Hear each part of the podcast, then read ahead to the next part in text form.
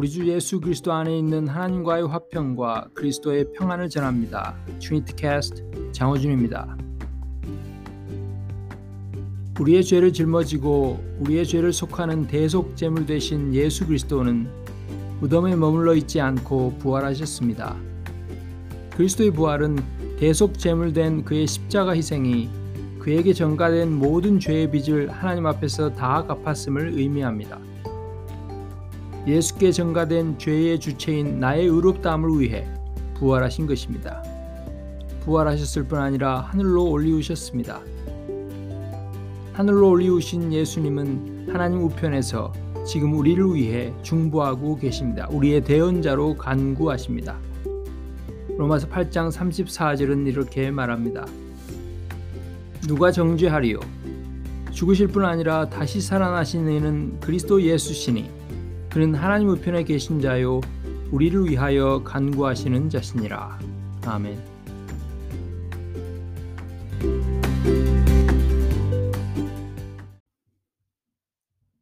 오늘 함께 보실 하나님의 말씀은 요한일서 2장 1절입니다.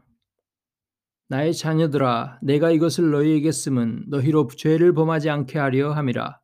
만일 누가 죄를 범하여도 아버지 앞에서 우리에게 대언자가 있으니 곧 의로우신 예수 그리스도시라. 아멘. 의로우신 예수 그리스도는 하늘 법정에서 우리의 대언자로 계십니다. 지금 하늘 법정에서 우리의 대언자로 자신의 의를 근거로 우리의 의로움을 간구하십니다. 이 말씀을 받는 대상은 누구입니까? 그리스도인입니다. 이 편지를 쓰는 사도 요한은 편지를 받는 수신자들을 일컬어 나의 자녀들아고 합니다. 사도 요한의 복음 전파와 목양을 통해 거듭나고 또 자라는 성도들을 가리키는 말입니다. 주 안에서 영적인 아비로서 사도 요한의 권위와 목양과 더불어 자라는 성도들입니다. 육신의 나이, 사회적 지위, 가족 간의 관계와 같은 육신적 조건이나 관계를 초월해서 새롭게 이루어진 영적인 관계에 있어서의 자녀들을 가리키는 말입니다. 이 말씀을 쓰는 목적이 무엇입니까? 이 말씀을 주시는 목적이 무엇입니까? 받는 자들로 범죄하지 않게 하기 위함입니다. 성도들로 죄를 범하지 않게 하기 위함입니다. 오직 은혜로만 구원을 받는다는 사실을 오해하는 사람들이 많습니다. 구약 시대에는 죄를 지으면 죽을 수도 있었지만 신약 시대인 지금은 은혜의 시대이기 때문에 죄를 지어도 죽지 않고 사랑이 많으신 하나님이 다 용서하신다고 생각합니다. 이런 오해는 마귀로부터 온 거짓말입니다. 마귀는 에덴 동산에서 했던 것처럼 하나님이 폭군이나 또한 무자비한 분인 것처럼 속이기도 하고 또 오늘날처럼 우리가 무얼 해도 은혜 가운데 우리를 있는 모습 그대로 받는 사랑이 많은 분이라고 우리를 속입니다. 그러나 구약 성경은 말할 것도 없고 신약 성경 전체를 통해 하나님께서 일관되게 계시하시는 하나님의 뜻은 자기 백성들이 죄를 짓지 않는 것입니다. 여기서 물론 죄란 하나님의 계시된 뜻을 거스를 뿐 아니라 그 뜻과 상관없이 살아가는 모든 것을 가리킵니다. 우리가 죄를 짓지 말아야 하는 이유가 무엇입니까? 우리가 은혜로 구원을 받았기 때문입니다. 은혜로 받은 우리의 구원을 우리가 일생 동안 잃어버리지 않게 하는 것 역시 하나님의 은혜로만 되기 때문입니다. 이 말씀의 내용은 무엇입니까? 우리를 위한 대언자 예수 그리스도입니다. 대언자가 무엇입니까? 대언자라는 말은 법정적인 용어입니다. 법정에서 주로 사용되는 기술적인 용어입니다. 흔히들 이해하는 말로 변호인이라고 할 수 있습니다. 누구를 위한 변호인입니까? 우리를 위한이라고 말합니다. 우리를 위한 변호인이라는 말입니다. 그리스도인들을 위한 변호인, 우리를 대변하는 분이라는 말입니다. 어디에서 우리를 대변하십니까? 하늘 법정입니다. 모든 법정들의 법정인 하늘 법정입니다. 온 우주의 최상위 법정인 하늘 법정입니다. 얼마 전 우리나라 헌법재판소에서 낙태에 대해 헌법 불합치 판정을 내렸습니다. 그러나 아무리 이 땅에서 최상위 법정의 판결이라 할지라도 하늘 법정의 헌법인 하나님의 말씀에 부합하지 않는 모든 판결은 위법이고 불법입니다. 죄입니다. 누구 앞에서 우리를 대변하십니까? 성부 하나님입니다. 오늘 말씀은 하나님 앞에서 우리에게 대변자가 있다고 합니다. 아버지, 즉 하나님 아들의 아버지 앞에서 우리를 대변하신다고 합니다. 하늘 법정의 재판장은 성부 하나님입니다. 이분은 누구입니까? 우리의 대변자는 누구라고 합니까? 의로우신 예수입니다. 예수 그리스도입니다. 성육하신 예수입니다. 우리와 같은 몸을 입되 죄는 없으신 예수입니다. 하나님 앞에서 첫째 아담이 우리를 대표했다가 실패했던 것과 달리 우리를 대표해 하나님의 율법을 다 순종하시고 이루신 예수, 율법의 마침이 되시는 예수입니다. 우리의 죄값을 담당하고 죽으셨다가 다시 살아나심으로 우리의 의로 인치심을 받고 우리의 의로움을 인치신 예수, 의로우신 예수가 우리를 하늘 법정에서 하늘 아버지 앞에서 우리를 대변합니다. 언제 그렇게 하십니까? 바로 지금입니다. 오늘 도입에서 우리가 함께 읽은 로마서 8장 34절이 여기에 대한 힌트를 줍니다. 누가 정죄하리요? 죽으실 뿐 아니라 다시 살아나신 이는 그리스도 예수시니 그는 하나님 우편에 계신 자요 우리를 위하여 간구하시는 자시니라. 아멘.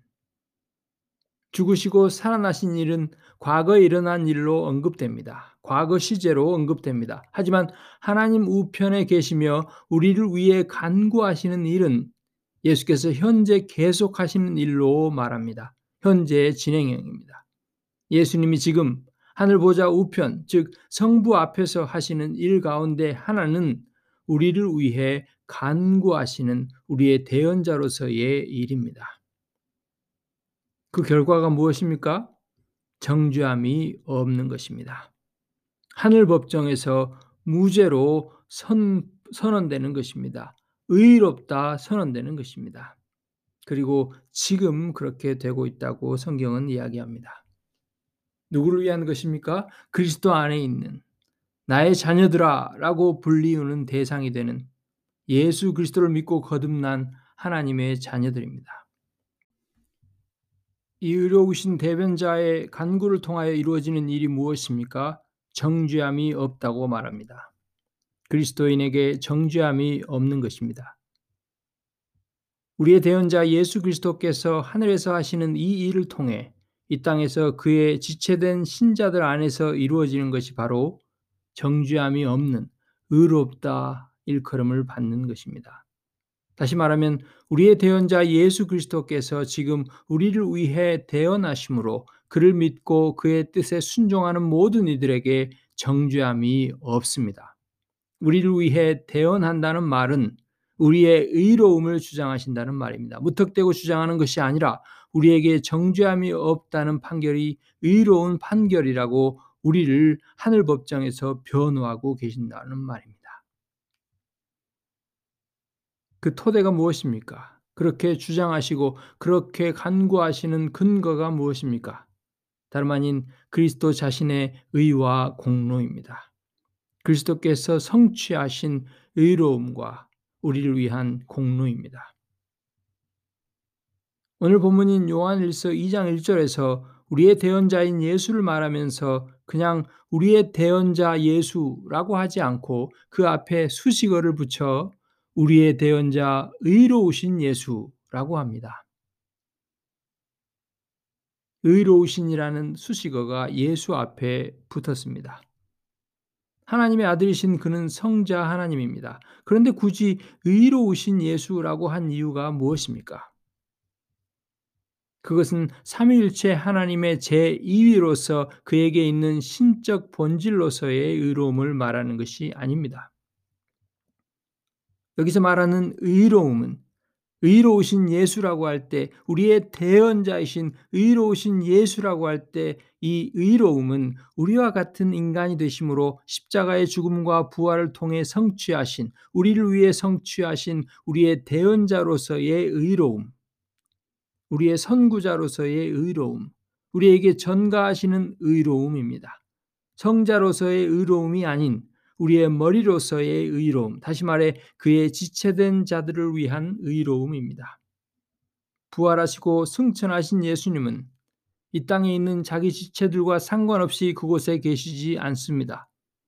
그가 육신을 입으시고 그의 형제들의 죄를 다 담당하고 속죄하시고 부활하심으로 그는 우리의 의로 증거되셨습니다.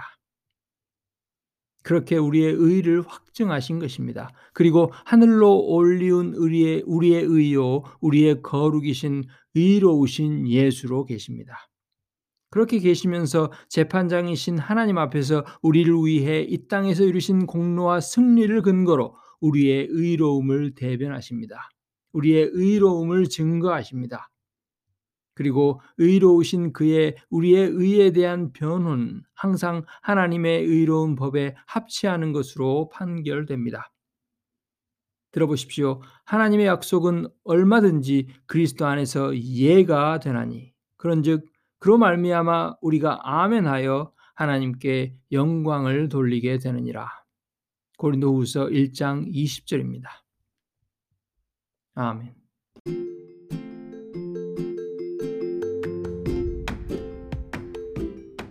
이처럼 신자들에게는 그들의 의를 대변하는 하늘의 대언자가 계십니다. 그리스도 안에 있으면 정죄함이 없다는 바울의 선포는 바로 이런 하늘 법정에서 지금도 중단 없이 이루어지고 있는 의로우신 예수의 대언과 중보 때문입니다. 그렇다면 그리스도의 이런 대언자로서의 중보와 신자의 의로움은 이 땅을 살아가는 신자의 회개와 무슨 관계가 있을까요? 하늘에서 이루어지는 의로우신 예수의 대언자로서의 중보와 이 땅을 살아가는 그리스도의 시체된 신자들의 회개와의 관계 말입니다. 다음 시간에는 이 관계를 살펴보도록 하겠습니다. 기억하십시오. 우리에게 이루시고 지금도 이루어가고 계시는 그리스도의 모든 구원의 역사는 우리를 죄의 심판에서 건지실 뿐 아니라 죄의 권세로부터도 건지시기 위함입니다. 죄의 형벌에서 자유롭게 함은 물론 우리로 더 이상 죄를 짓지 않도록 하기 위함입니다. 죄의 종로로 타지 않도록 하기 위함입니다. 우리 몸을 하나님을 위한 의의 병기로 드리는 일상을 살도록 하기 위함입니다. 아멘.